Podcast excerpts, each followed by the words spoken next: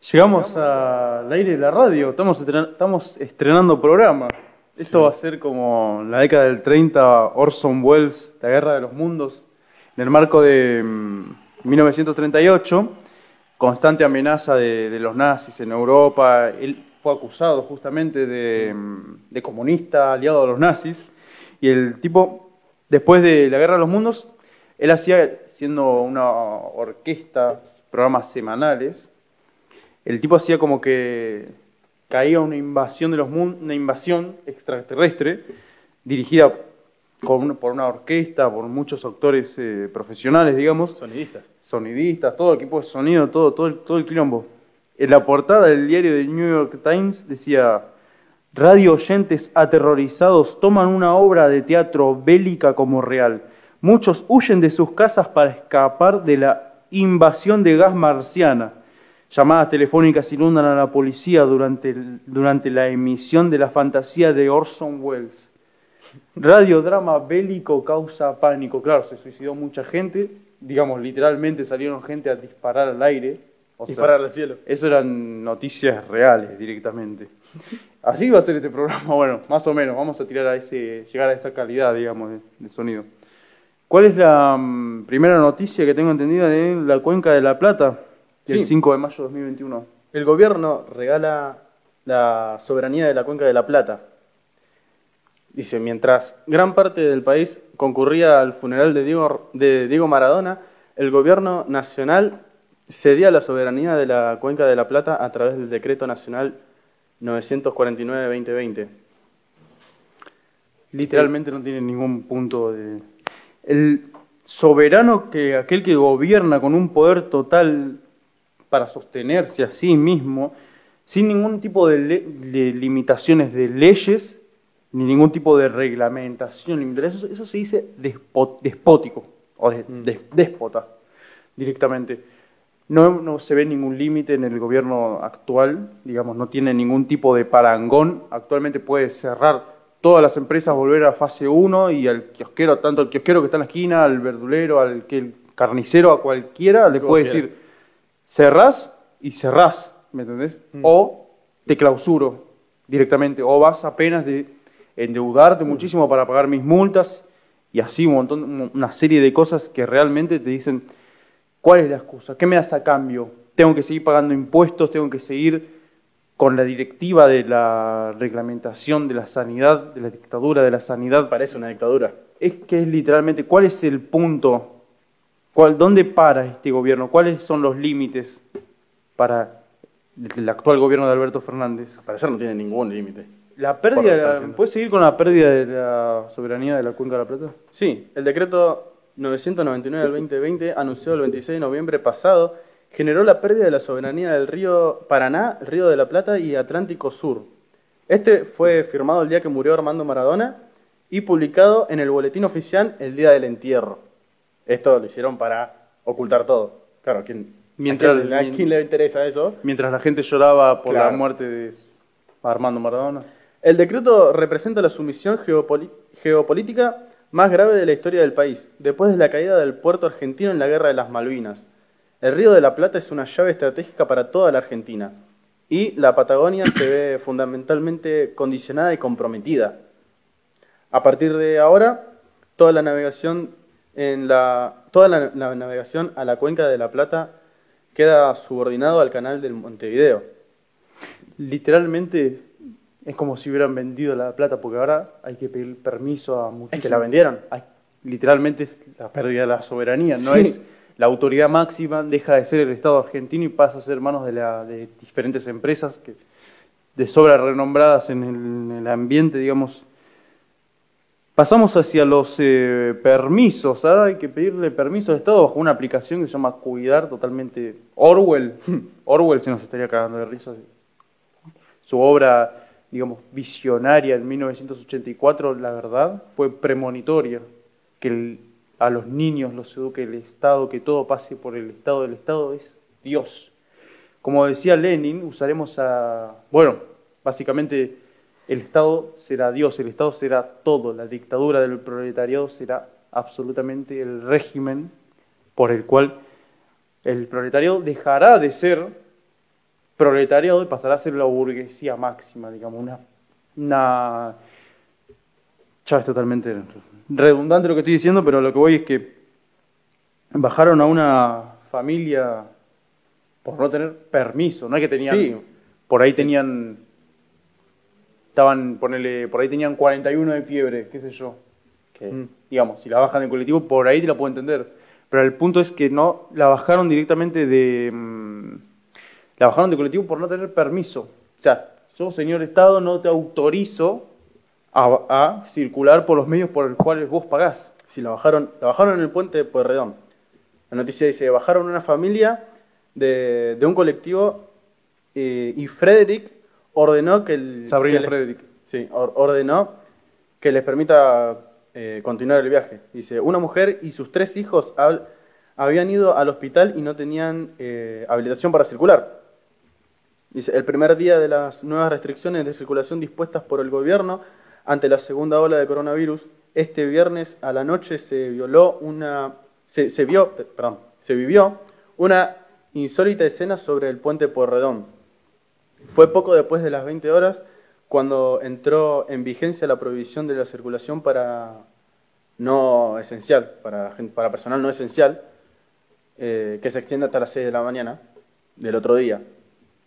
Agentes de las prefecturas eh, hicieron bajar eh, de un colectivo a una mujer que viajaba en dirección al sur del conurbano junto a sus tres hijos y no había gestionado su permiso de circulación.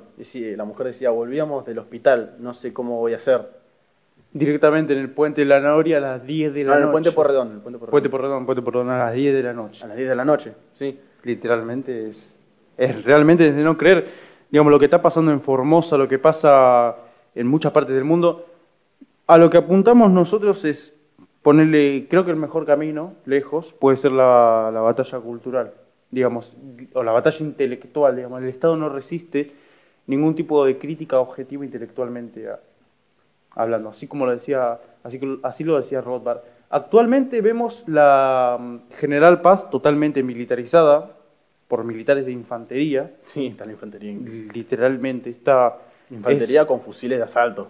con fusiles de asalto, es muy jodido, pero vos fíjate desde el punto de vista del, de- del policía, digamos, que tiene que, por ahí se formó para otra cosa, como para ir a perseguir literalmente criminales, asesinos, narcotraficantes, etcétera, ¿Y qué lo ponen a hacer? y lo ponen a hacer a pedir permisos para circular, digamos. Casi, casi un. Además de, además de ser inconstitucional, porque viola el artículo 14, 14, 23, 28 y, y creo que el 54, y bueno, unos pares más. Directamente, ya vemos que no, literalmente no tiene ningún tipo de límite la reta, porque una cosa es que no puedas circular porque tenés síntomas, porque tenés eh, fiebre, tenés tos, tenés X cantidad de, X cantidad de síntomas, pero otra cosa muy distinta es que no, tenga- no puedas circular porque no tenés el permiso. Por no tener permiso, digamos, es, es muy equiparable a la segregación racial. Ahora, lo que se puede, lo que podemos, lo que podemos decir es que vos suponete, no tenés el permiso, bueno, ¿por qué? Porque no tenés, porque tengo un celular que no me lo permite. Porque hay gente que no que ¿Qué tiene un celular, celular? que ni siquiera tiene celular. La otra vez veía una publicidad de para ayudar a los indigentes, decía, saca tu sac- escanea el código QR con tu smartphone para poder saber cómo recibir ayuda. El tipo que está en la calle. ¿De dónde saca ¿De dónde saca un smartphone? ¿Cómo va a saber que es un código QR? Bueno, a ver, hay quienes, no toda la gente. La constante ruina de los comerciantes, el actual total desamparo que reciben por parte de- del gobierno, se, llenan la, se pueden llenar la boca hablando de las pymes, pero al fin y al cabo, ¿qué hacen por las pymes? Si cada vez vemos más comerciantes que están cerrando su, su, Ah, Están arruinando las pymes. las están dejando en una situación de realmente paupérrima, porque totalmente lo que quiero, lo que quiero ir es a esto, al, al abandono por parte del Estado. Te dicen, bueno, cerrá por 15 días, por 20 días. Bueno, ¿cómo hago? ¿Qué ¿Me comes? entendés? Como, porque tengo que comer, ¿viste? Porque si no como me corte, me parece que me voy a morir. Es como una necesidad biológica, ¿viste? Una necesidad básica. Es básicamente eso. Concejal K se burla de... Sí, de los ancianos de La Plata. ¿Me Sí, es- es directamente es- se burla concejal K se burla que vive en Puerto Madero que se vive se burla del- de los ancianos de los vecinos. de, los de los vecinos hermano. Dice esta concejal, dice, nosotros estamos vacunados desde diciembre. Adelid Ana Castagneto. tiró eso Agarra y tira. agarra y tira. Nosotros estamos vacunados de diciembre a meses de la causa conocida popularmente como vacu, vacunagate o gay pone vacu- Vacunagate. Los dichos de Adelid, de Elid, despertaron la indignación de los vecinos. Claro. Vacunada de diciembre. Vacunada de ¿Y cómo puede ser? Está el, el famoso vacunatorio VIP, digamos, que causó Claro. la. Se puede decir que causó la renuncia de Ginés González García. Puede ser, pero a ver, en este. ¿Qué, me puede, qué, podemos esperar de un gobierno que lo tachó a Alberto Fernández, el peronismo, lo tachó, o el kirchnerismo, lo tachó de, de opositor, de ser uno de los, de los eh, opositores más fuertes del kirchnerismo, porque no, hay que olvidarse que pasó de ser jefe de campaña de Néstor y Cristina durante un año, y después renunció con la excusa de las retenciones a la 125 y ciertos desacuerdos. Básicamente es uno, y en para aquel entonces, un kirchnerista, este, ¿cómo se llamaba? Este, Luis de Lía decía que era un fiel hijo de Caballo y era un miembro de, de la familia Clinton.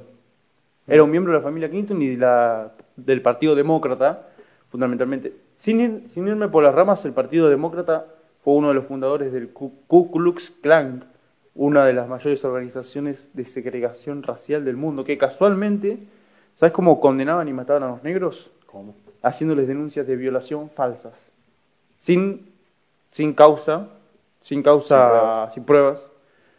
Y al finalmente, simplemente con recibir esa acusación de violación te pueden asesinar directamente. De ese palo es que viene a- Alberto Fernández. No, vos pensás que podemos esperar cualquier cosa de este tipo porque es fiel a, a- es fiel al mejor postor directamente no tiene ningún escrúpulo al decir que dos años al decir dos años atrás que Cristina era una yegua, que Cri- Cristina no tenía ningún parangón en la política, no tenía ningún futuro, que todo en su gobierno era deplorable. Es mandato donde uno ya no encuentra elementos para condenar.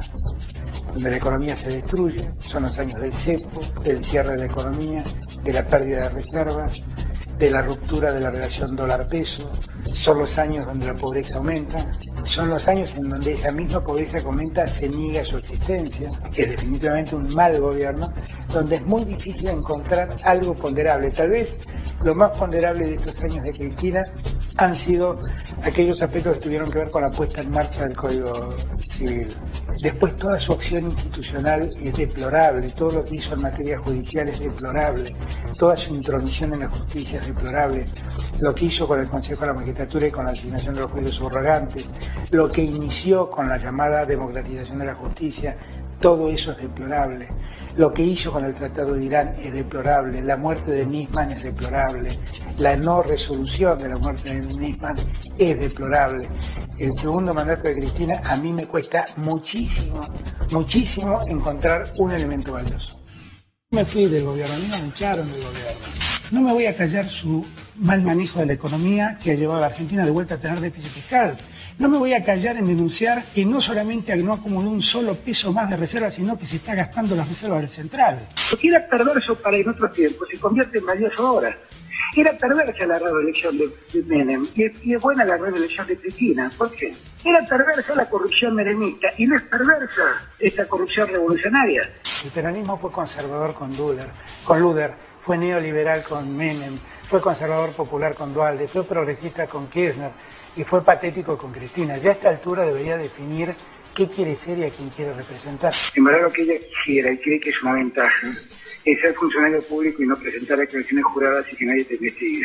Yo estoy dispuesto a debatir cualquier cosa, lo que no estoy dispuesto es obedecer porque yo hago política, no estoy en un cuartel. He sido muy condescendiente, lo que no soy es un estúpido. Cuando Cristina se va, en el discurso de la plaza, impactante, mucha gente dice, dejamos un país funcionando, 30% de inflación, dejamos un país incluido, 30% de pobreza. Cuando dice esto la Presidente, ¿lo cree o está actuando políticamente? No, yo creo que ahí Cristina tiene una enorme distorsión sobre la realidad, francamente lo digo. Si Cristina revisa las cosas que dijo, debería rectificarse un montón de cosas. Cristina llegó a decir que Alemania estaba más preocupada que nosotros en materia de pobreza. Cristina sostuvo hasta el final que el CIPO no existía y Cristina sostuvo hasta el final que la inflación no es importante. ¿Y eso qué es? No, eso es negación. Es un gesto de negación. Es una negación terca, por momentos absurda. Deplorable, en sus palabras.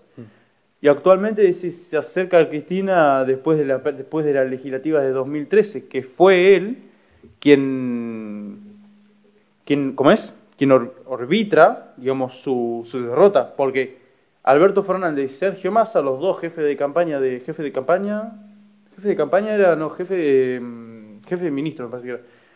Bueno, cuestión. Los dos, esos dos jefes de ministros, los de campaña, orbitran en su derrota como. ¿Te acuerdas cuando se decía que estaba totalmente dividido el peronismo? Sí. Uno de esos actores eran eh, principalmente Sergio Massa y Alberto Fernández.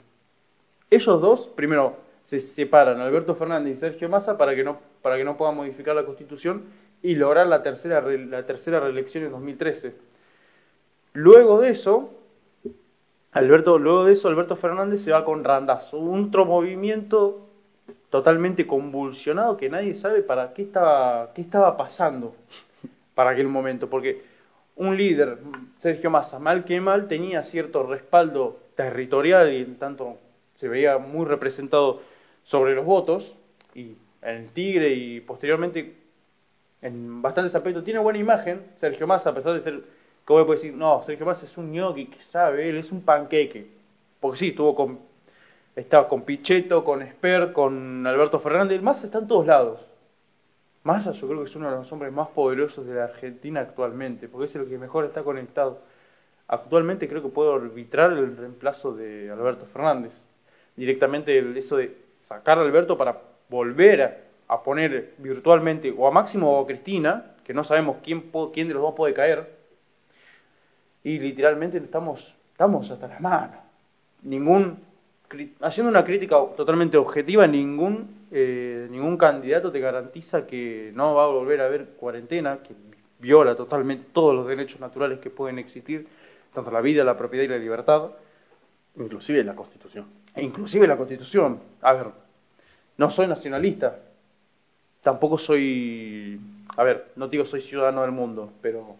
A ver, tiene que tener un mínimo de respeto. Lysander Spooner, ferviente liberal de la década del 80, decía que era, el Estado no era más que una manga de asesinos fascinerosos y ladrones. Todo aquel que, todo aquel que aspirara a, a ¿cómo es? a formarlo no era, más, no era ni más ni menos que uno de ellos. Ahora volvemos a mm, la concejal K. a pesar de ser una vacuna, es, es realmente. El caso, de el caso del vacunatorio VIP es deplorable, digamos. La pérdida de imagen de Alberto Fernández durante, su, durante todo su mandato actualmente cayó 44 puntos, 44 escalones, cayó la imagen de la reta sigue creciendo, a pesar de que la, gente sigue queriendo aún así, y muchos, muchos liberales siguen diciendo, a pesar de que se quejaban del adoctrinamiento en las escuelas públicas, o tanto Echevarne, Segre, Bogiano, Adorni, se, se quejaban de del adoctrinamiento, hoy piden que vuelvan las escuelas, que vuelvan a abrir las escuelas. ¿Es marketinera, es políticamente marketinero? Y sí, hermano, es, es políticamente marketinero, porque aprovechas una necesidad política de la gente que, que realmente quiere esa, que, que, sus hijos vayan a una escuela pública, que se eduquen y todo eso. Pero antes se quejaban de que era totalmente adoctrinatorio, que esto, que aquello. Ahora, ¿cuál es el punto? Esos están metidos en muchísimos partidos políticos, no solamente ahora los liberales, hay que mandarlos a la cancha, no, no, no tienen que actuar desde afuera, como decía en un inicio, digamos. Nosotros, yo creo que la mejor batalla es la batalla cultural.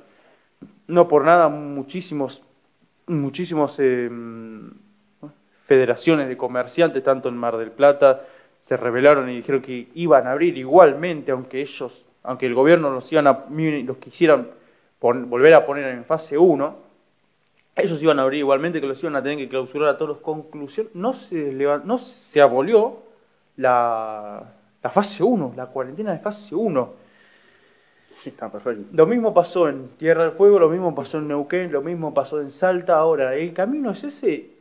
Muchos otros te pueden decir que si no es ese, tenemos que agarrar la FAL, el AK-47. A ver, mirá, no es ese el camino si vos tenés un político, un alguien, de, alguien participante del Estado, hay una noticia que te puse ahí para ver que es eh, de un bar, ¿te acordás que prohibía la entrada a políticos? Este, no, era, era espectacular. Directamente el no comerciar, no comerciar con, con los políticos, totalmente ignorarlos. Claro, sí, que no le vendía nada. ¿Quién se perjudica ahí? Digamos, él mismo. El político mismo. No, el bar. ¿Por qué? Porque no dejar, no dejar pasar eh, a, cualquier dirigente o funcionario público se perjudicaba él mismo directamente. El no comercial, el no interactuar, el no darles bola, el ignorarlos, el no pagar impuestos, es uno es de los mayores actos de rebeldía que puedes vivir, que puedes existir. Porque vos pensás que el Estado de por sí no tiene ni dinero ni poder. Todo eso se lo usurpa a la gente. Claro. ¿Cómo se ve reflejado? bueno, vos es un rey completamente, ahora, completamente imposible de, derrocarlo o algo así, pero, pero no siempre fue así. En la época de María Antonieta y Luis XVI, en plena, pleno auge de la Revolución Francesa, las personas les iban a pedir al rey, una total hambruna Francia, eh, les iban a pedir que por favor les dieran de comer pan y, o cualquier cosa, principalmente pan. Y, la María Antonieta dijo, pues que coman que coman pasteles. Que coman pasteles. Que coman pasteles. Como decía todo, hoy que coman, anda como un asado. Un kilo de asado se con una luca y pico. Más o menos. Este, ¿Qué pasó? En ese, la tom, en, ese, en ese entonces decapitaron a varios de sus guardias directamente, muchas, un grupo bastante grande de mujeres decapitaron a varios de sus guardias. Posteriormente la toma del Palacio de Versalles cuando donde plantaron una lo decapitaron al, poner estoy hablando de memoria pero el capitán del Palacio de Versalles y la clavaron en la puerta la cabeza lo decapitaron a ver se está cometiendo un robo en el Banco Nacional de Springfield a un lado polizontes por favor, se lo suplico, aléjense. No queremos a ningún héroe. Héroe. Un héroe no es la manera. Posteriormente, hoy Robespierre se decía republicano, hoy hay republicanos liberales que abogan por la izquierda. Digo, Robespierre abogaba por la izquierda y hoy, y al, mismo tiempo se decía republicano, hoy el republicanismo es prácticamente de, liberal. Puede existir un republicanismo directamente liberal. El republicano tiende a que todo sea público, la república, como lo decía Platón en su libro La República. Sí. Pasemos a la siguiente noticia. A comer berenjenas, milanesa de berenjenas. Eso lo decía un intendente. El, eh, el intendente José Sananés aguante la milanga de berenjena hasta que baje el precio de la carne, posteó en sus redes. El intendente de Corrientes, José Tata Sananés propuso suplantar el producto con milanesas de berenjena por el aumento de la carne. El tipo, ah, vayan a comer milanesa de berenjena. Igualmente es muy estúpido, porque los mismos tipos te dicen, vamos a bajar el precio de la carne, la, causa de la inflación es multicausal, todo se soluciona controlando los precios de la carne. A ver, llevamos 4.000 años de historia escrita en todos los años desde la Roma eclesiástica se sabe, y desde mucho antes se sabe también que controlar un precio no genera nada. Lo único que estás haciendo es como vos tenés una olla que agua hirviendo, que le estás haciendo presión, muy rápidamente te va a explotar. Y ni siquiera pueden ver la historia propia de Argentina. Cuando asume, cuando, cuando asume Caballo, la inflación pasa de 3.000 a 0, directamente. Y me decían, no, la inflación es multicausal, que todos los argentinos de aquel entonces el país entero se puso de mm, firme y dijo la inflación va a ser cero porque nos ponemos Porque- todos de acuerdo. Porque, porque sí, sí. no tiene nada que ver la política monetaria en ese aspecto. Realmente es. Es eh, tanto este tipo como el caso de Ameri, el diputado este que estaba con la mujer, ¿te acordás? Que si no, que si no fuese por Ameri no nos dábamos cuenta que uno no estaba, otro estaba durmiendo y el otro estaba. Y Esteban, y Esteban Bullrich, cuando tenía la pantalla verde, directamente era, era ridículo. Era ejemplar de la sociedad argentina, digamos. Uno se mete en política para hacer, para, uno se mete en política Para hacer plata. para hacer plata, para hacer negocio. Vos te formás ahí tu currito propio porque en el mercado no lo vas a, no, no lo vas a lograr. En un mercado realmente libre como puede ser, mira, una feria, puede ser el centro del conurbano, puede ser bastantes puntos donde la pobreza del Estado significa riqueza del pueblo, digamos. Vamos con la siguiente noticia. En Bahía Blanca, atacar- at- atacaron y explotaron un local de la Cámpora. La explosión del centro, partidario ocurrió a las 3 a.m. de hoy.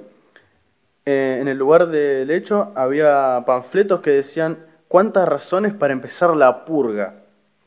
Una serie, una, sede polito, polito poli- Una sede del- de la... una sede de la Cámpora Una sede voló por los aires durante la madrugada de hoy, martes 25 de mayo, a causa de la detonación de una bomba. No se registraron víctimas. Por el explosivo eh, afectó levemente a edificios cercanos. Los, militantes kirchneristas denunciaron que se trató de un acto de violencia, de violencia política inédito. Y, dato curioso, que explotaron, hubo una bomba y hay carteles que están intactos, Sí, que no Es- se tocaron para nada. En el interín de varios partidos políticos completamente contrarios, principalmente muy contrarios al oficialismo, dicen que fue un posible autoatentado, porque, pero también puede ser un mensaje.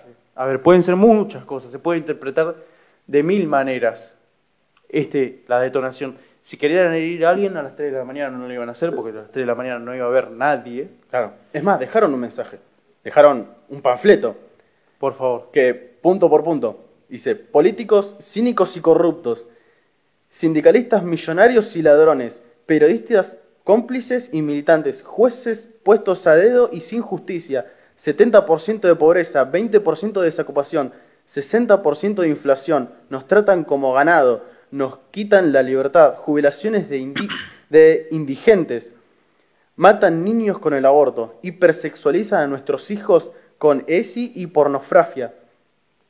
Subvierten los valores naturales, se pasan la constitución por el traste, traicionan nuestra patria. Y cuántas razones más para empezar la purga.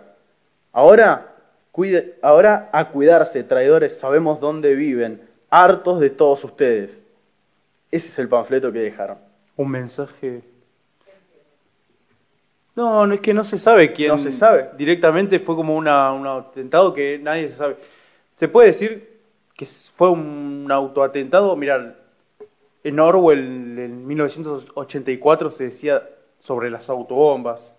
Ahora, el, el Deep State de los Estados Unidos también registraba un, un link de Wikileaks sobre la sobre una posible sobre plantar un avión con bombas y derribar un edificio de Miami sobre y acusar a Cuba para poder invadir militarmente a Cuba en ese marco.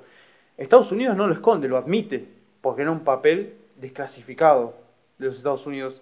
Eh, si, no me, si no me falla la memoria, creo que se llama Wonder, Wonderwood o algo así, Waterwood, una cosa así, el link.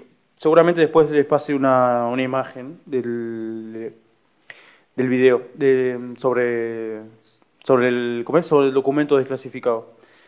A lo que vamos con esto, estas no son las maneras. La manera no es, eh, la manera de torcer la economía quizás del país, la forma de pensar de la gente, no es, de la, no es violencia. No es violencia. Porque no- eso, es, eso es demasiado. Ni siquiera ellos no valen nuestros insultos. No valen nuestro aliento. Por eso no nos gastamos en insultarlos, en descalificarlos. Simplemente decimos quiénes son realmente y eso es lo que más les puede doler. Ahora, Claro, mira, re- revisar su pasado. ningún político... ¿Dónde estuvieron? ¿Qué hicieron antes? ¿Cómo se dieron vuelta como panqueques? Ningún, en algún- en ningún político resiste el archivo. No. Exactamente, ni siquiera Spert, que lleva cinco años, ni si- dos, ponerle dos, tres años con toda la furia en la política. Claro, liberal. Liberal quiere prohibir las drogas. La de Argentina quería formar. Quería formar la de Argentina, continuar con las políticas represivas de Patricia Bullrich. Aún así, tiene a la mitad del, con- a la mitad del partido del PRO en su interín. Digamos, es rarísimo. Un montón de funcionarios del PRO que ahora puede decir el ala liberal del PRO. Bueno, no hay ala liberal en el PRO directamente. Nosotros podemos decir, desde el interín de- del, del partido de Esper, lo único que se quiere hacer es bajar la presión fiscal, mientras seguimos teniendo centros de hormonización, nueve centros de hormonización en Capital Federal para menores de edad y uno para menores de nueve años, es realmente ridículo. Es ridículo lo que me estás diciendo. Realmente, si no me, si no me prometes que el senegalés que viene a la calle a vender lentes va a poder trabajar en libertad para poder sacar un propio sustento, porque realmente si viene acá a la Argentina es porque vivía peor en, el norte, en África, o de donde venga. ¿Me explico? Primero garantizarme la libertad pa- mínimo, pero eso, eso es de base. Después podemos, co- con, después podemos comentar cuestiones como de las drogas, cuestiones como las de las armas, esos son otros puntos, pero ahora, punto central sería que la gente pueda vivir en mayor libertad. El camino es la política, y mirá, es largo de charlar. Este Libertarian Party lleva 50 años, su dirigente lleva 50 años como diputado, no logró derogar una ley, no logró hacer retroceder una guerra, ponele, no logró nada, fundamentalmente. No logró más libertad para la gente. Una ley, una regulación. Te estoy pidiendo cosas mínimas. Claro. Que eso es ya, digamos, una obviedad. Cosas en sí naturales, como lo es la libertad. Una obviedad espectacular, digamos. Es el camino y mirá, Spencer te podía decir tranquilamente que no era, no es el camino. Los Whigs en, en Inglaterra, en la, en la mitad del siglo, la mitad del siglo XIX, estuvieron también muchísimo tiempo en el poder, que lograron al final más impuestos, más regulaciones, más gasto público, más Estado en general. Y así, estuvieron un montón de tiempo en el poder. Es toda, es toda energía de- totalmente desperdiciada, totalmente... Que al final, ¿qué cambió? Nada. Logró perpetuarse en el poder a aquellos que llegaron a la, la casta política del, al poder, digamos, a tener el poder de estar en una banca de un diputado, que al final, ¿qué logran? ¿Más libertad para la gente? Eh, De, de fondo, más, te estoy, estoy diciendo más impuestos, más regulaciones, más esto, ¿me, ¿me entendés? Todo lo contrario. Esper- la UCD, que se vaticinaba como el Partido Liberal de Argentina, terminó siendo absorbido totalmente por Menem, después pasó a apoyar la candidatura de Dualde, un kirchnerista, que lograron perpetuarse 16 años en el poder, y contando este, este gobierno, obviamente, este gobierno es kirchnerista. Alberto Fernández dejó de ser un opositor. Seguimos eh, de nuevo. Este, ¿Cómo es? Vamos, nosotros fielmente creemos que la violencia no es el camino, principalmente lo decimos porque somos mejores nosotros que ellos. Somos una sociedad más civilizada. En la Revolución Francesa rodaban cabezas y terminaban en picas. Durante la mm, Revolución de Lenin, que es la, una de las revoluciones marxistas que, sí, bancada por judíos millonarios banqueros, sí, una, una novedad, un progresista comunista auspiciado por banqueros, no, no es ninguna novedad claramente, pero esta, esta revolución tuvieron mil personas. Nada más que eso, mil personas bastaron para torcer y formar la Unión Soviética, una dictadura proletaria sobre un país ganadero que duró 80 años. Se formaron gulags, se formaron directamente hambrunas, asesinaron a cualquier cantidad de gente. Esas son la calidad, eso es un gobierno comunista principalmente. Lo que nosotros apuntamos a hacer es una batalla cultural, el decirte, el decirle a la gente que de dónde sale la plata que gasta el gobierno, que el gobierno no tiene poder, que el gobierno no tiene dinero, porque el dinero y el, y el poder te lo sacan a vos. No te olvides, no hay que olvidarse eso y hacérselo entender a las personas es el principal cambio que va a hacer. Ahora, ¿cómo te puedo decir? Bueno, no, no, no violentes a nadie, no, no violentes a nadie, principalmente no ejerzas violencia si no es en defensa propia. Principalmente no comercies con políticos, no interactúes con políticos, no les hables, ignoralos. A los sumo puteados en la calle, una buena puteada en la calle, No viene mal. no viene, nunca, jamás viene mal. ¿Qué te van a decir? Decís, eh, cara rota, cara pálida, vas a decir. No. Bueno, esa, esa es la mejor manera. No comerciar, ignorarlos. ¿Qué se hacía en Paraguay en la época de Horacio Cartes cuando quería lograr la reelección? Si mal no me equivoco, en 2018 2019, para aquel entonces, cuando, cuando Horacio Cartes compra al Partido Colorado, uno de los dos era el Partido Colorado, no sé, creo que Horacio Cartes era del Partido Colorado, compra a la oposición, un partido liberal, este, para poder lograr la reelección, porque en Paraguay no hay reelección, como pasó acá en Argentina hasta la década de Menem, hasta la reforma del 94.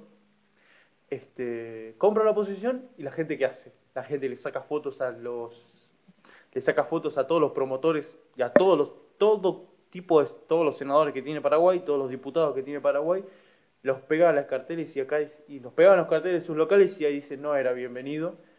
La gente le, todo, le escupía en la calle, los cagaban a puteadas en la calle, les pintaban sus casas, los remiseros y taxistas le tocaban la bocina a las 5 de la mañana en sus casas, no lo dejaban en paz. Nadie les vendía nada. Nadie les vendía nada. Sí, prendieron fuego al Congreso, no mataron a nadie. Bueno, esa no es una medida recomendable. Yo digo, la, la- directamente la revolución pacífica, el simple hecho de no comerciar, aislarlos de la sociedad, ignorarlos completamente, Es suficiente. es suficiente, porque se van a dar cuenta. Conclusión de todo, ese, todo eso, todos esos acontecimientos que pasaron en Paraguay, no se logró la reelección. Cuando quisieron subir el IVA, que es el más bajo de Latinoamérica, y aún así el guaraní es el peso, es la moneda más fuerte de, de Latinoamérica junto al sol, al sol peruano, eh, ¿cómo es? No se logró la reelección, no se logró la suba del IVA. Ahora, mediante un partido, ponele, partido político, acá, acá no somos partidarios, estamos en contra totalmente de que la gente se involucre en la política porque le vamos a decir por qué, porque no va a lograr cambiar nada. ¿Qué es lo que querés lograr? ¿Qué es lo que querés lograr? ¿Querés lograr que la gente tenga más libertad? Bueno, tenés un voto o dos o tres votos, cuatro votos contra 250 y dos cámaras dos cámaras, tanto senadores y diputados. ¿Qué vas a lograr? ¿Cuánto tiempo vas a lograr? ¿Lo vas a sacar a patadas como vos decís? No, hermano, no vas a lograr nada. Cambiándole la cabeza a la gente, enseñándole cómo tiene que hacer y qué tiene que hacer, enseñándole a comerciar pacíficamente en el mercado negro, el mercado desregulado, y es el último reducto de libertad que tenemos realmente. No hay otra manera. Esto no es una batalla entre partidos políticos, porque vos, fíjate, Macri se, se venía como un líder opositor de, mm, de derecha. Macri, tenía, Macri era un socialdemócrata con votantes conservadores. Y después terminó siendo un, tipo que llevó, a- siendo conservador, entre muchísimas comillas, llevó a debatir el aborto, un conservador. Es rarísimo. Promovió un montón de leyes de feministas y de género. Un tipo conservador, estoy hablando, estoy hablando de un tipo conservador, era muy raro. ¿eh? Recibió préstamos del, tanto del FMI como del Banco Interamericano de Desarrollo, particularmente ese fue de 200 millones de dólares, con el punto específico en que invirtiera cada centavo en políticas de salud reproductiva y, y ¿cómo es? y de salud. Todo eso se ve en la ley Micaela García, la de adoctrinamiento. Todo funcionario público tenía que recibir adoctrinamiento estatal y feminista y con perspectiva de género, que es el nuevo eufemismo para decirte pensá como yo quiero, o si no vas a ser despedido, vas a ser exiliado totalmente de la sociedad. Y ahí se ve también toda la propaganda feminista y toda la propaganda del pañuelo verde, de todo tipo, y posteriormente la promoción de la ley, la ley del aborto, que al finalmente no se, no se logró. Sí, con el aborto es un caso particular porque tenés un país partido al medio directamente, pero no es un no es tema tanto de mm, no vas a ponerle es, ese es un tema más cultural ese, porque no, si bien podemos terminar tener opo- eh, oposiciones diferentes, termina siendo una valoración subjetiva de dónde comienza la vida, si la vida comienza en la concepción, si la vida empieza de- de- de- después de la semana 14, después de la semana 13, y así, ¿me explico? Es bastante, es bastante subjetivo y al final, yo discutiendo, por supuesto, yendo a debates en la universidad y todo eso, terminas dándote cuenta que termina siendo una valoración subjetiva de dónde comienza la vida. Ahora, hay muchas feministas que te tiran barbaridades, como decirte, hay muerte cerebral antes de la semana 14. Si hubo muerte, antes tuvo que haber vida. ¿Me explico? Claro. Vamos Entonces con, estaba vivo. vamos con una, una noticia buena. ¿Qué pasó en Mar del Plata? Una rebelión. En Mar del Plata, asfixiados por la crisis, los comerciantes desafían el sistema de fases y abren sin permiso. Muchos comerciantes no esenciales ahora dejan entrar a los clientes a los locales, algo que no contemplan las restricciones de la fase 3 del aislamiento por el avance del coronavirus. Eh, dice, en Mar del Plata, hoy sí, pase, pase, invitan a una mujer más que elegante para que entre al local de indumentaria femenina sobre la calle San Juan, donde después de casi 40 años de atender entre la puerta de acceso y la vereda, dejaron atrás las, restricciones propias de la fase 3 y Aún a así modo de protesta, puertas. Claro. Eh, a modo de, pro- de protesta, decidieron habilitar el ingreso de un cliente por vez para, que, para ver las, las prendas, elegir y, por supuesto, Claro, comprar. finalmente comer- comerciar pacíficamente. Deci- Esto- esto es decidieron comerciar, a pesar de todo, a pesar de todas las restricciones. Vivir. Exacto. Vivir, principalmente vivir.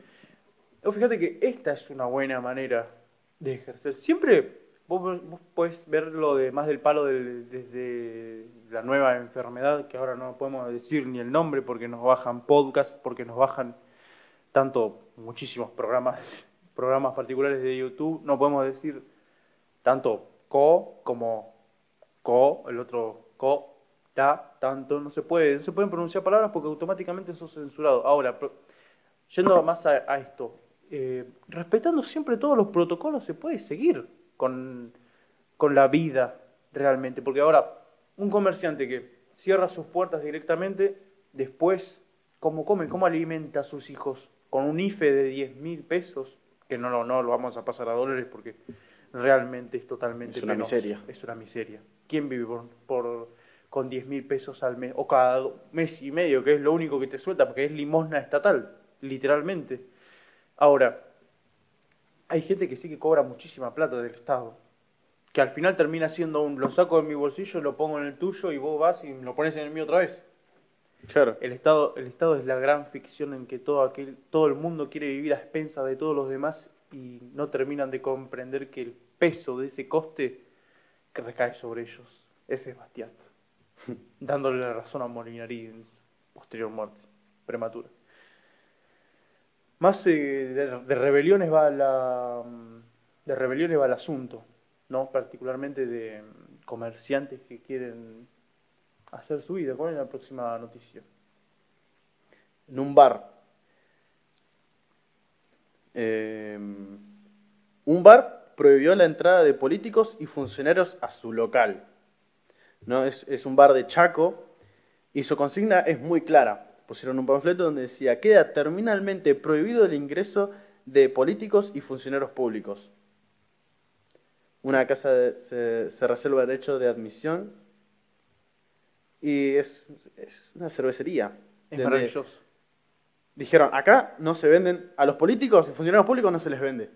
Eso es lo que se le debería hacer. Tendríamos que, ten- tendríamos, no, tenemos que en vez de mirar países tan desarrollados como Estados Unidos, como Inglaterra, como, qué sé yo, poner en el norte de Europa o mismo Europa, pa- Francia, Italia, Bélgica, todos esos países, ¿por qué no miramos más a Paraguay?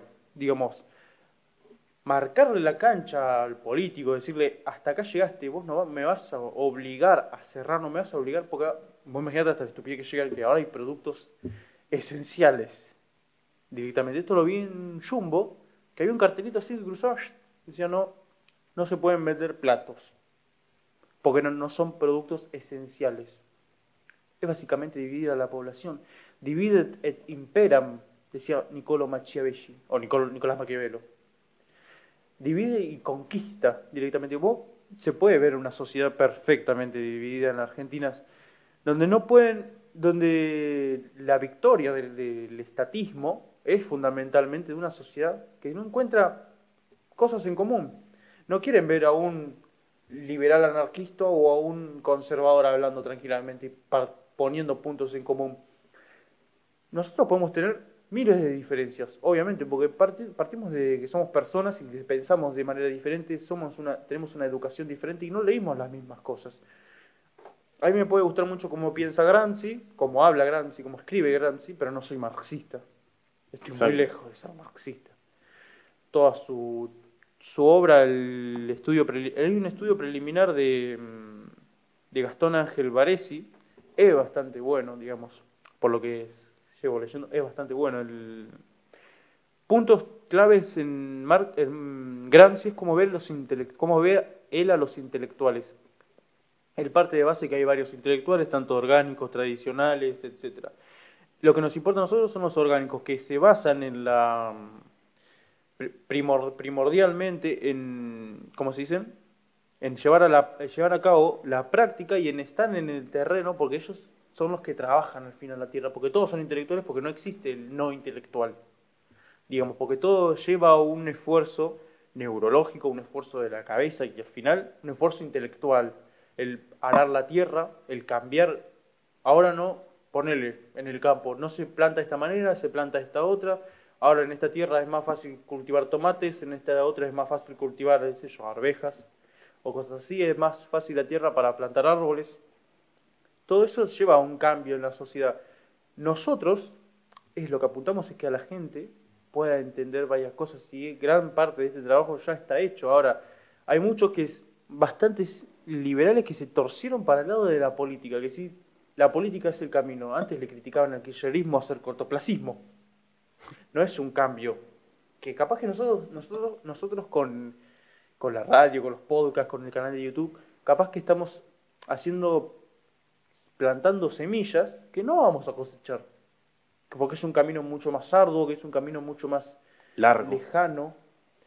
Pero eso al final es lo que da frutos, digamos. La abolición de la esclavitud de, no fue precisamente obra de Abraham, de Abraham Lincoln, fue vida y obra de todos los que estuvieron en la, tanto en la lucha. Los más destacables, para no abordar tanto este tema, los más destacables claramente era John Brown, un valiente abolicionista que no agarró un arma hasta que tuvo 50 años, ¿eh?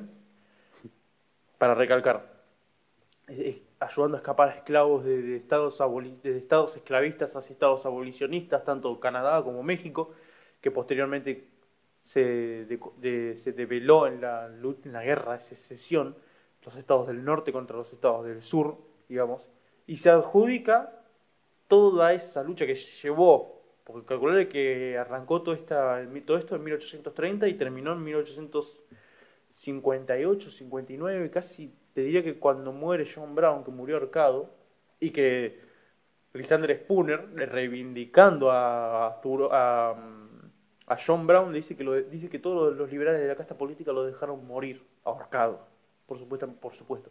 Que nadie hizo nada para ayudar a John Brown, reivindicando su propia lucha. Él mismo, John Brown, se veía como la mano de Dios para castigar a los hombres por la esclavitud. Y, a ver, tenía buen tiro después, porque ganando, ganando bastante batallas, siete, no, me acuerdo de una puntualmente que era siete hombres contra 300 sobre el, un bosque en Colorado. Y ganaron la batalla. Ganaron la batalla. Obviamente tuvieron que salir, digamos, básicamente cuando empezaron a venir muchas más tropas se vieron atascados y no tuvieron que retirarse posteriormente. Mm. Pero la batalla eran 7 contra 300. A ver, ¿qué más podías esperar? No podías esperar que conquisten el mundo, siete chabones, claramente. Este, la siguiente noticia, ¿cuál, cuál es? es eh, muy parecida a la anterior, esta vez en Neuquén. Una cafetería abre sus puertas, ignorando otra vez todas las leyes, todas las leyes, las fases que, decía. Esto sucedió ayer en una cafetería de la ciudad de la ciudad capital de Neuquén capital. Neuquén capital. Sí, según indica el decreto de necesidad y urgencia hasta el domingo 30 de mayo, todos los locales considerados no esenciales y rubro y el rubro gastronómico deberán funcionar a puertas cerradas y bajo la modalidad de retiro en puerta o delivery. Sin embargo, la cafetería The Scoofy Store eh, recibió a los clientes en el salón y en la vereda. Luego pasó lo, esperable. Cuando las autoridades municipales se enteraron lo ocurrido sobre la calle Leloir de Neuquén Capital, se hicieron presentes en el lugar para, para pedir a los encargados que cierren el local y labrar la multa correspondiente por haber incumplido una norma de alcance nacional. No obstante, los empleados se negaron y comenzó el conflicto. Sí, por supuesto. Son mucho más la...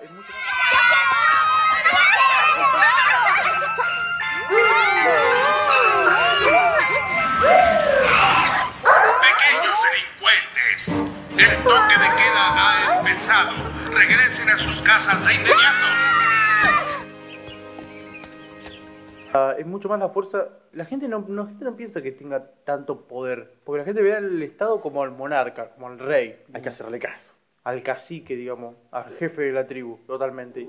Y esto termina siendo. ¿Te acuerdas?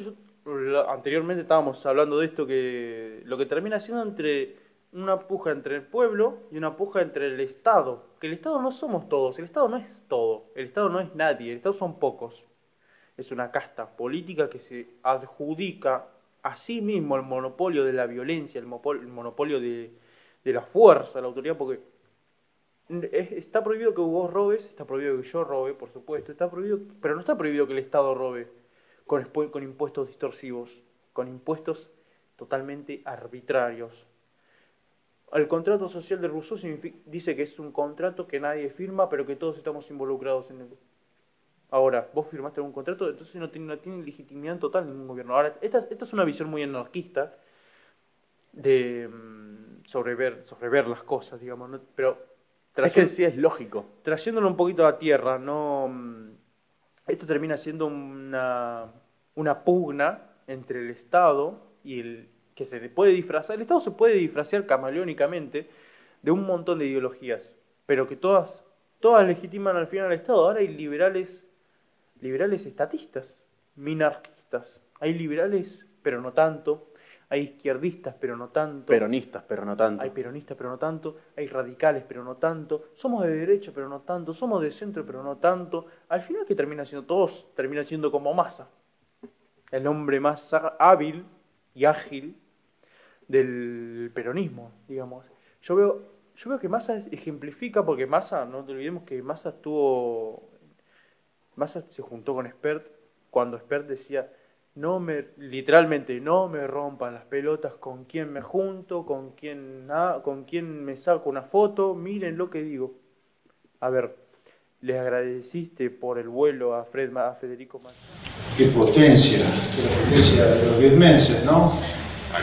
Eh, bueno, muchas gracias a todos por estar aquí, muchas gracias a la invitación eh, que me formularon por venir Gracias a Fred Machado por el excelente vuelo que hemos tenido. Eh, yo voy a hacer una presentación breve de lo que es este segundo libro mío, La Sociedad Cómplice. Pero voy a tratar de darles también alguna idea.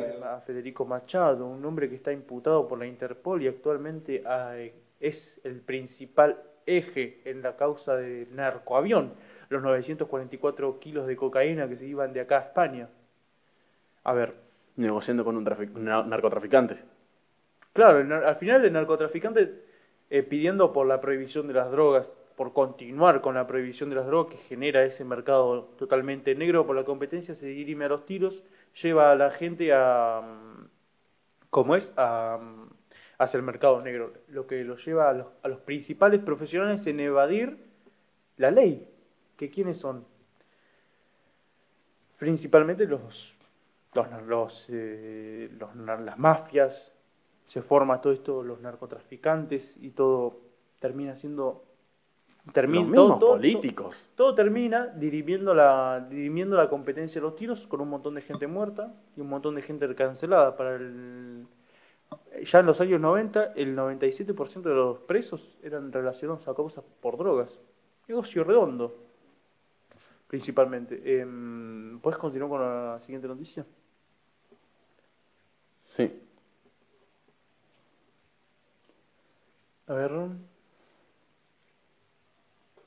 El gobierno de La Pampa. Eh, el gobierno de La Pampa iniciará causas penales a las personas que anden en bicicleta. Dice, no es joda, Así lo confirmó el jefe de la policía pampeana, Héctor Lara. Se les, se les abrirá una causa penal a las personas que anden en bicicleta por incumplir las medidas sanitarias. Actualmente, prohibir es una acción pornográfica que manifiesta la evidente atracción hacia el totalitarismo por la parte de la oligarquía dominante. Héctor Lara aclaró al pasquín del gobierno La Arena que está prohibido andar en bicicleta, solo se puede caminar, agregó. ¿Cuál es la diferencia, digamos? Sí. Es que es ridículo totalmente.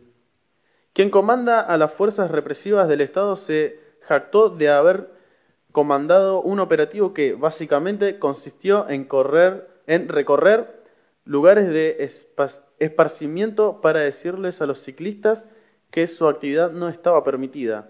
Quien, quien comenta el gravísimo delito de transitar... Eh, de andar en bici. Claro, de andar en bici, o sea, es, pasamos de perseguir criminales y asesinos a perseguir a un tipo que va en bici. Había una noticia que mm, había un chabón que lo habían arrestado porque estaba tomando mate en la puerta de su casa, literalmente en Salta.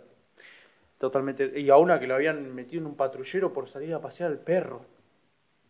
¿Cuál es el punto? al final, al final el asunto es cuidarte o es, eh, o es disciplinarte directamente. Es una doctrina. Es, una, es, la, es la religión del Estado, al final.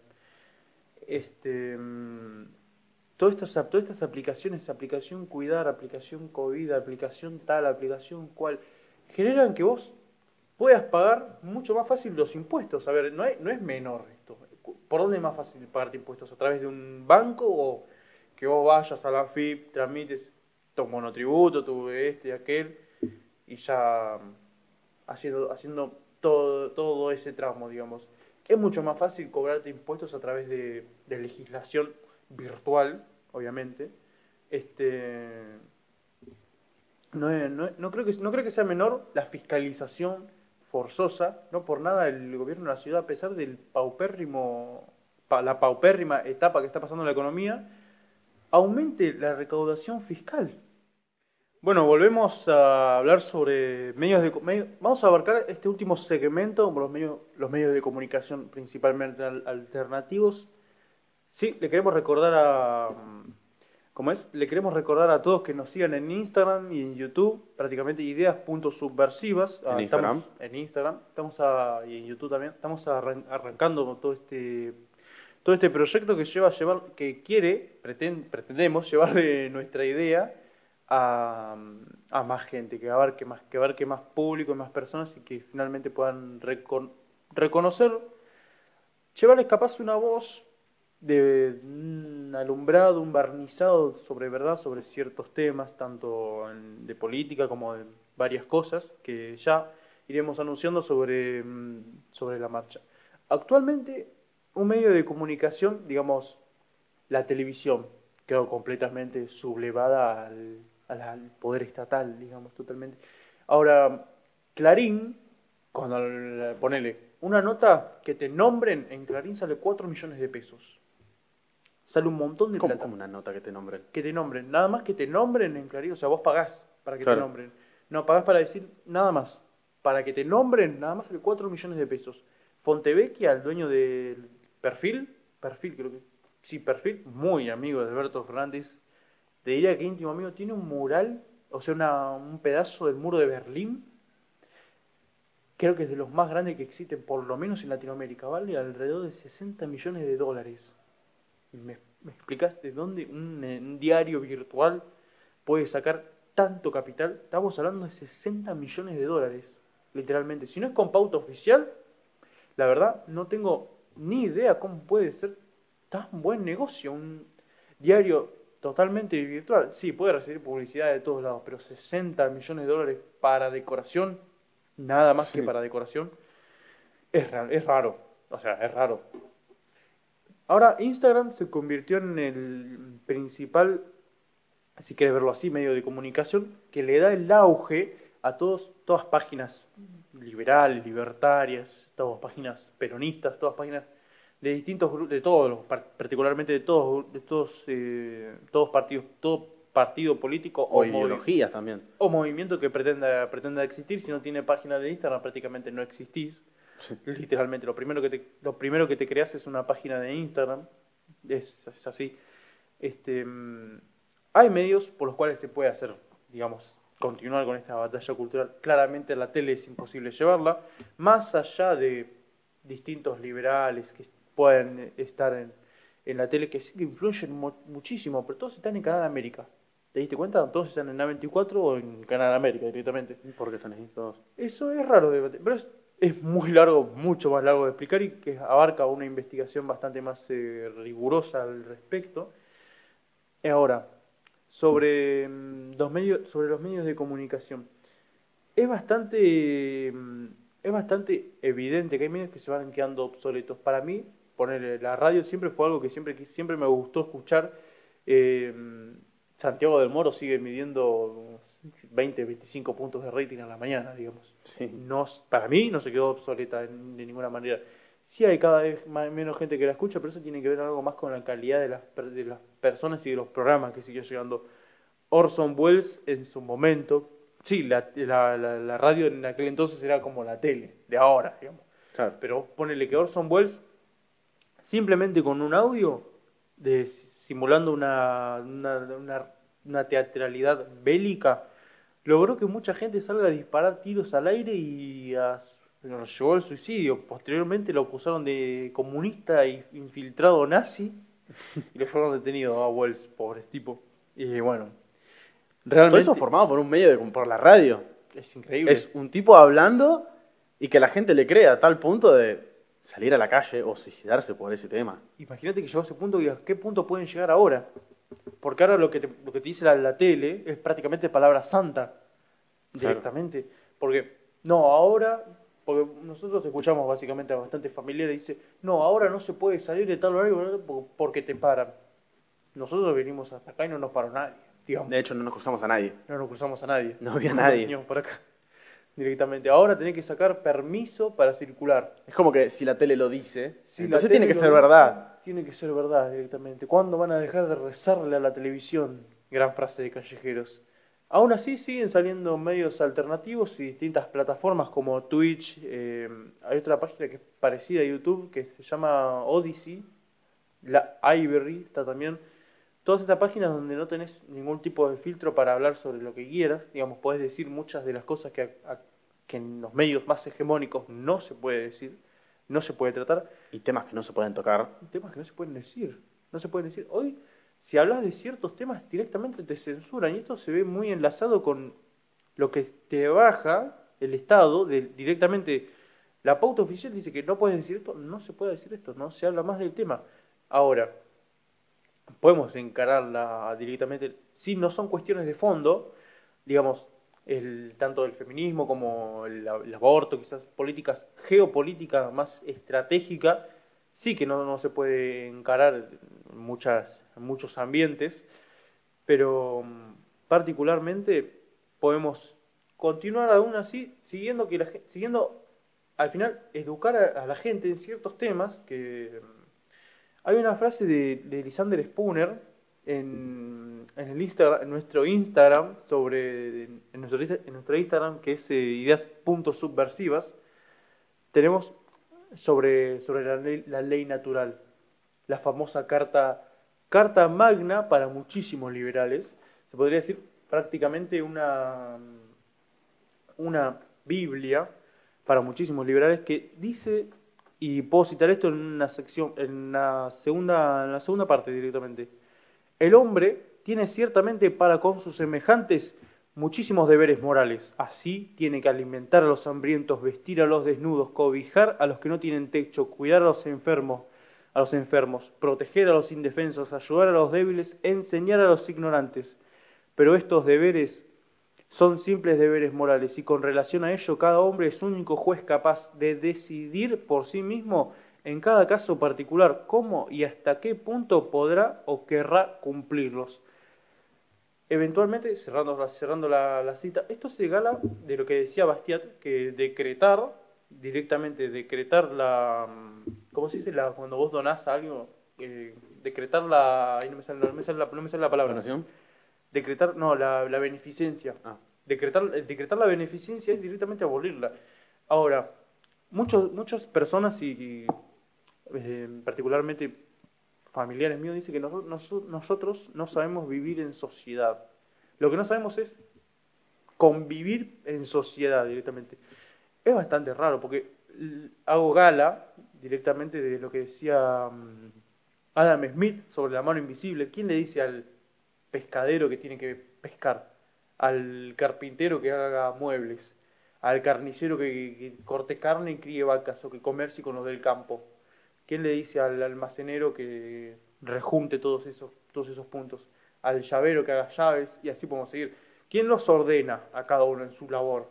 Cada uno es libre de ejercer todo lo que hace y eh, completamente en libertad, digamos. Hay una mano invisible que nos va ordenando de acuerdo a nuestras habilidades y de acuerdo a lo que, nos- a lo que nosotros nos gusta. A mí me gusta dedicarme, al- me gustaría mucho dedicarme al boxeo, actualmente no lo puedo. Y es lo que me lleva a estar acá, a estudiar, a poder ver mucho más profund- ver más en profundidad la sociedad. A vos te gustaría hacer varias cosas, digamos, ¿no? Entre ellas está la gastronomía. De ellos, sí, la gastronomía.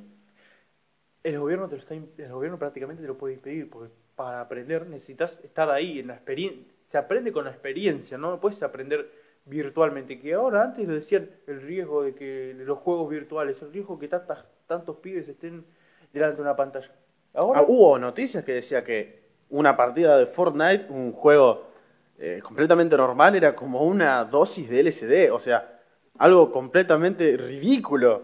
era totalmente estúpido. O el Minecraft, o que volvía, los juegos violentos volvía violentos a los niños. Es, Ahora que están encerrados 24 horas jugando los jueguitos porque van una clase virtual por Zoom, vos estás, pones ahí y decís, hola, sí, profe, apaga la cámara y te vas a jugar a la Play. sí, encima no aprenden nada los pibes. así no se aprende para nada. Así no aprendes para nada. La otra vez te decía que se aprende mucho más con la experiencia, porque sí, la experiencia no es del todo transmisible, yo creo que no es del todo transmisible, pero sí podemos aprender de la experiencia de otros. Y ahí es donde radica eh, el punto. Vos para, vos para aprender a hacer, suponete una torta, te dicen, sí, poné tanto de esto, tanto de esto, tanto de esto, tanto y al final no te sale. Claro, podés, tener los pasos, podés poner 500 de esto, 600 de esto, y así, pues vos decís, tenés, tengo la mezcla perfecta, pero después lo mandas y no te sale. Y no sale. Es que en sí tampo- también depende de un montón de cosas. No siempre son en medidas exactas. Muchas veces, poner ejemplo en, la- en el tema de la gastronomía, muchas veces es a ojo, porque hay veces capaz que tu, tu recipiente no es el mismo o el fuego no es el mismo, entonces depende de un montón de cosas. Justamente, ¿cómo aprendes a hacerlo? Haciéndolo.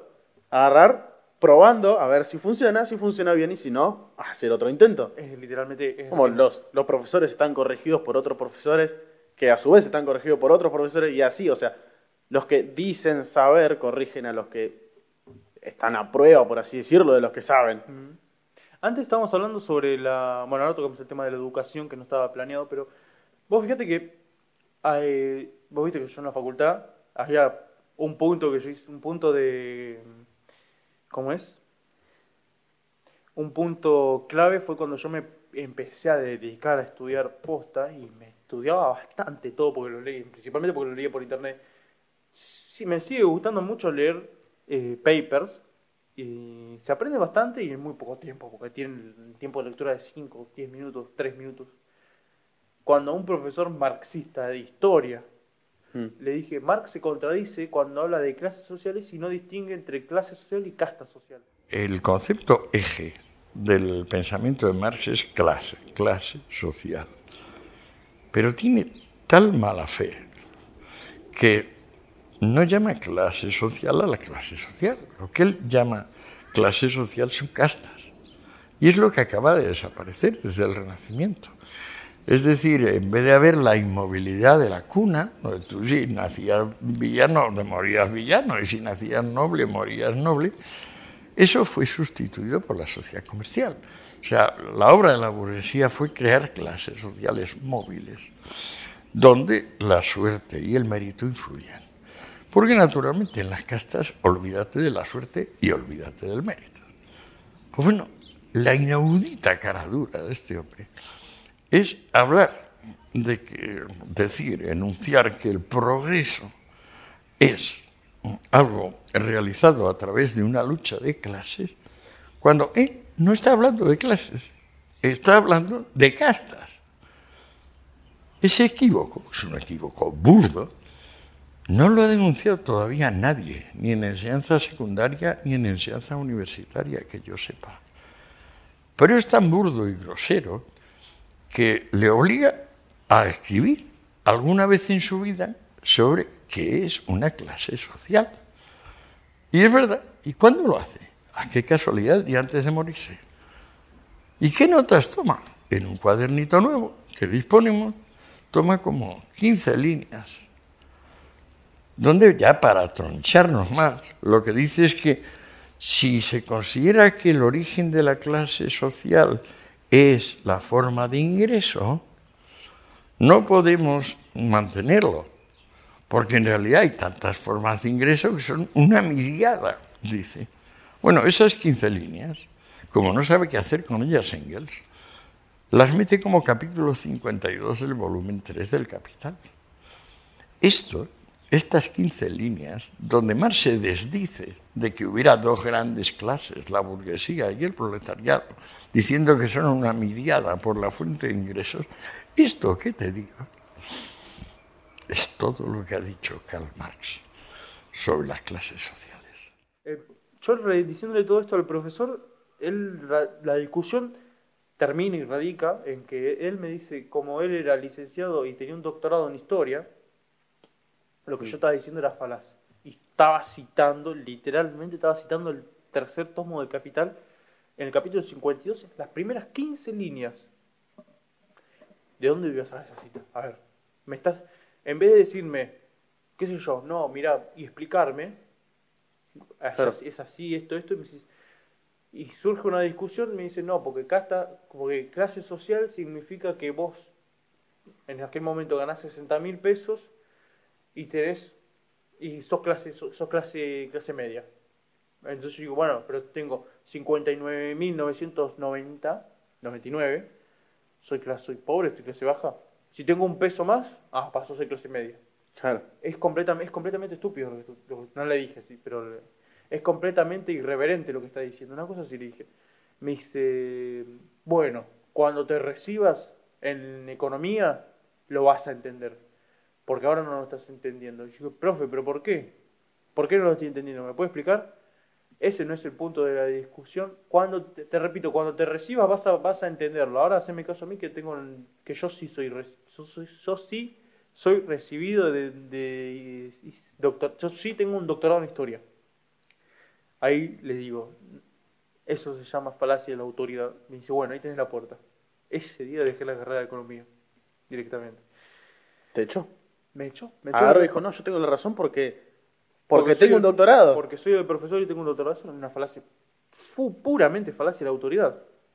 Directamente. Ahora las universidades, quizás no se puede formalmente hacer un centro de estudiantes y desplazar a la izquierda trotskista, pero sí puedes hacer la lucha. Bueno, principalmente no se puede hacer porque estás contexto de pandemia, de por medio, y es básicamente como difícil porque realmente los alumnos te tienen que ver para poder lograr una representación y lograr quitarle votos a, la izquierda trotskista que domina, literalmente domina a, a todo lo que es el espectro político dentro de las universidades. Una anécdota muy interesante, vos ahora no entraste a ninguna universidad, por suerte, eh, no, mentira, eh, pero como es una anécdota que creo que, creo que te la conté, este, yo llegaba a las 7 de la mañana a la, facultad, siempre era de los primeros que caían, porque tengo una facilidad para levantarme temprano espectacular. este, entras, entras al aula, al hall de, la UNSAM de Ciencias Políticas y al edificio, vos ves que un centro, están todas chicas así reunidas en un círculo de sal con todas bolsas negras colgando, y decía, en las bolsas negras decía, Carla murió asesinada por su novio. Como si fueran cadáveres. Claro, bolsas como negras. cadáveres. Todo, todo, todo, todo luces oscuras. Y digo, bueno, están sacrificando una gallina ahí en el medio. Es, Es que, ¿qué, qué puedes pensar? Te encontrás de- con esa situación y decís, es, como, de- es como demasiado. Tipo, dame un respiro, son las 7 de la mañana, vamos a arrancar bien la semana, encima un lunes. sí, Arrancamos bien, digo, el día, todo este bombardeo, nadie se pregunta dónde sale. ¿De dónde sale al final? ¿Quién paga? Porque no es gratis todo este movimiento, todo este esfuerzo. No es espontáneo de la sociedad. De un día para otro el aborto es una necesidad y el feminismo es una necesidad. El patriarcado, luchar contra el patriarcado es una necesidad de un día para otro. Y todos apoyados por el Estado, porque no hay que olvidar que el, intendente de La Plata en, un- en un momento, en una marcha feminista, pagó por tre- 300 sándwiches milanesas, que le salieron 300 mil dólares, 300 mil pesos, 300 sándwiches milanesas, para una marcha feminista. Una revolu- cada. Una revolución pagada por el Estado. ¿Cuándo pasó eso en la historia de la humanidad? Una, revo- una revolución pagada por el Estado. Es realmente, por lo menos es raro de ver. ¿Una revolución se hace de arriba hacia abajo? No. No. Es de- se suele hacer de abajo hacia arriba. Es de abajo hacia arriba. Y es así como todas las revoluciones que cambiaron a la sociedad realmente para mejor, se hicieron de un movimiento espontáneo de la gente, que la gente ya deje de ver diferencias superfluas y se unan en causas puntuales. Nosotros podemos plantear puentes hasta con un peronista ortodoxo que no le gusta el kirchnerismo, con un conservador, con un socialdemócrata, pero con fines puntuales y siempre siendo muy fieles a nuestros valores, que son la vida, la libertad y la propiedad. Si no están garantizados esos tres valores, nosotros no, no colaboraremos con ellos. Ahora, la política que haga una revolución de arriba hacia abajo es realmente, por lo menos es raro de ver. Fundamentalmente la Rosa Luxemburgo, la Cuarta Internacional, la Amnistía Internacional son todos esos holdings y que se usan para recaudar fondos para distintas organizaciones en- metidas en la política estudiantil. De ahí es de donde sale toda esa toda esa matufia, toda esa organiz- todas esas organizaciones de izquierda trotskista que no resisten el menor análisis, realmente ni siquiera saben quién era Trotsky, quién era Gramsci, quién era Lenin, porque Lenin odiaba a los homosexuales. Vos vas ahora a una, a una persona de, de licenciado en la UBA, le decís, ¿qué le, ¿qué le diría hoy en día el Che Guevara a una persona homófoba?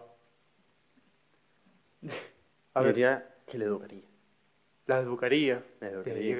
No, pero el Che Guevara no puso, no es el que puso campos de concentración para homosexuales, no es el que recitaba la frase el trabajo os hará hombres.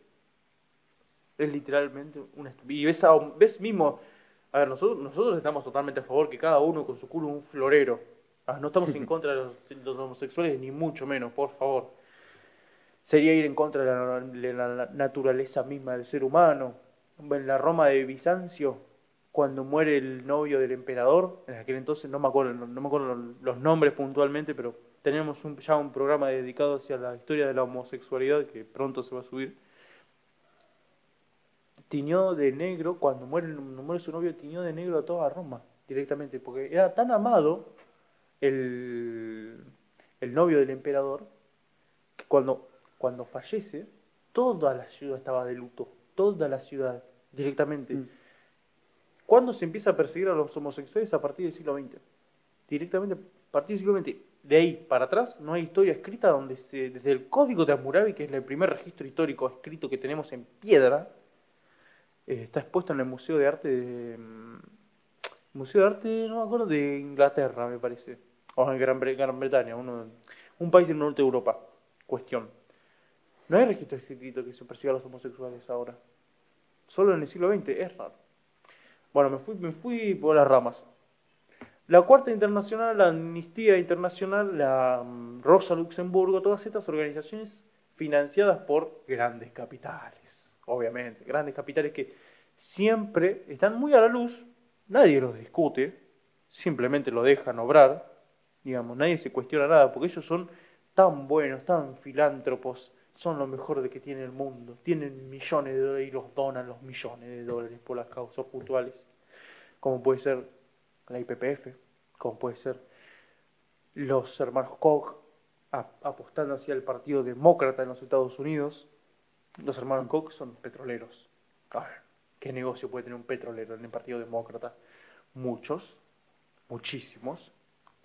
¿Qué puede tener, qué de negocio puede tener Soros? ¿Qué de negocio puede tener Gates con la tecnología? En el tratado, hay Nicolás Trota cuando se reúne con la Open Society en 2008, y eso es una noticia real, durante esa época, durante esa época, este, mm, es donde se firma fundamentalmente todo todos los tratados de que Soros iba a invertir, y la IPPF en general iba a invertir en la, en, la escuela pública, en la educación pública. Queremos aclarar, y para dar un cierre ya a este, mm, a este primer programa, que mm, principalmente una revolución no se hace de arriba hacia abajo, se hace de abajo hacia arriba, educando a la gente, enseñándole los valores de la libertad y difundiendo todo lo que está mal. Y llamamos a la gente a que en el próximo programa, posteriormente, puedan llamar a la radio y que llamen, llamen y que denuncien todo lo que les parece injusto y incumplir fundamentalmente las leyes injustas, hacer valer todos sus derechos.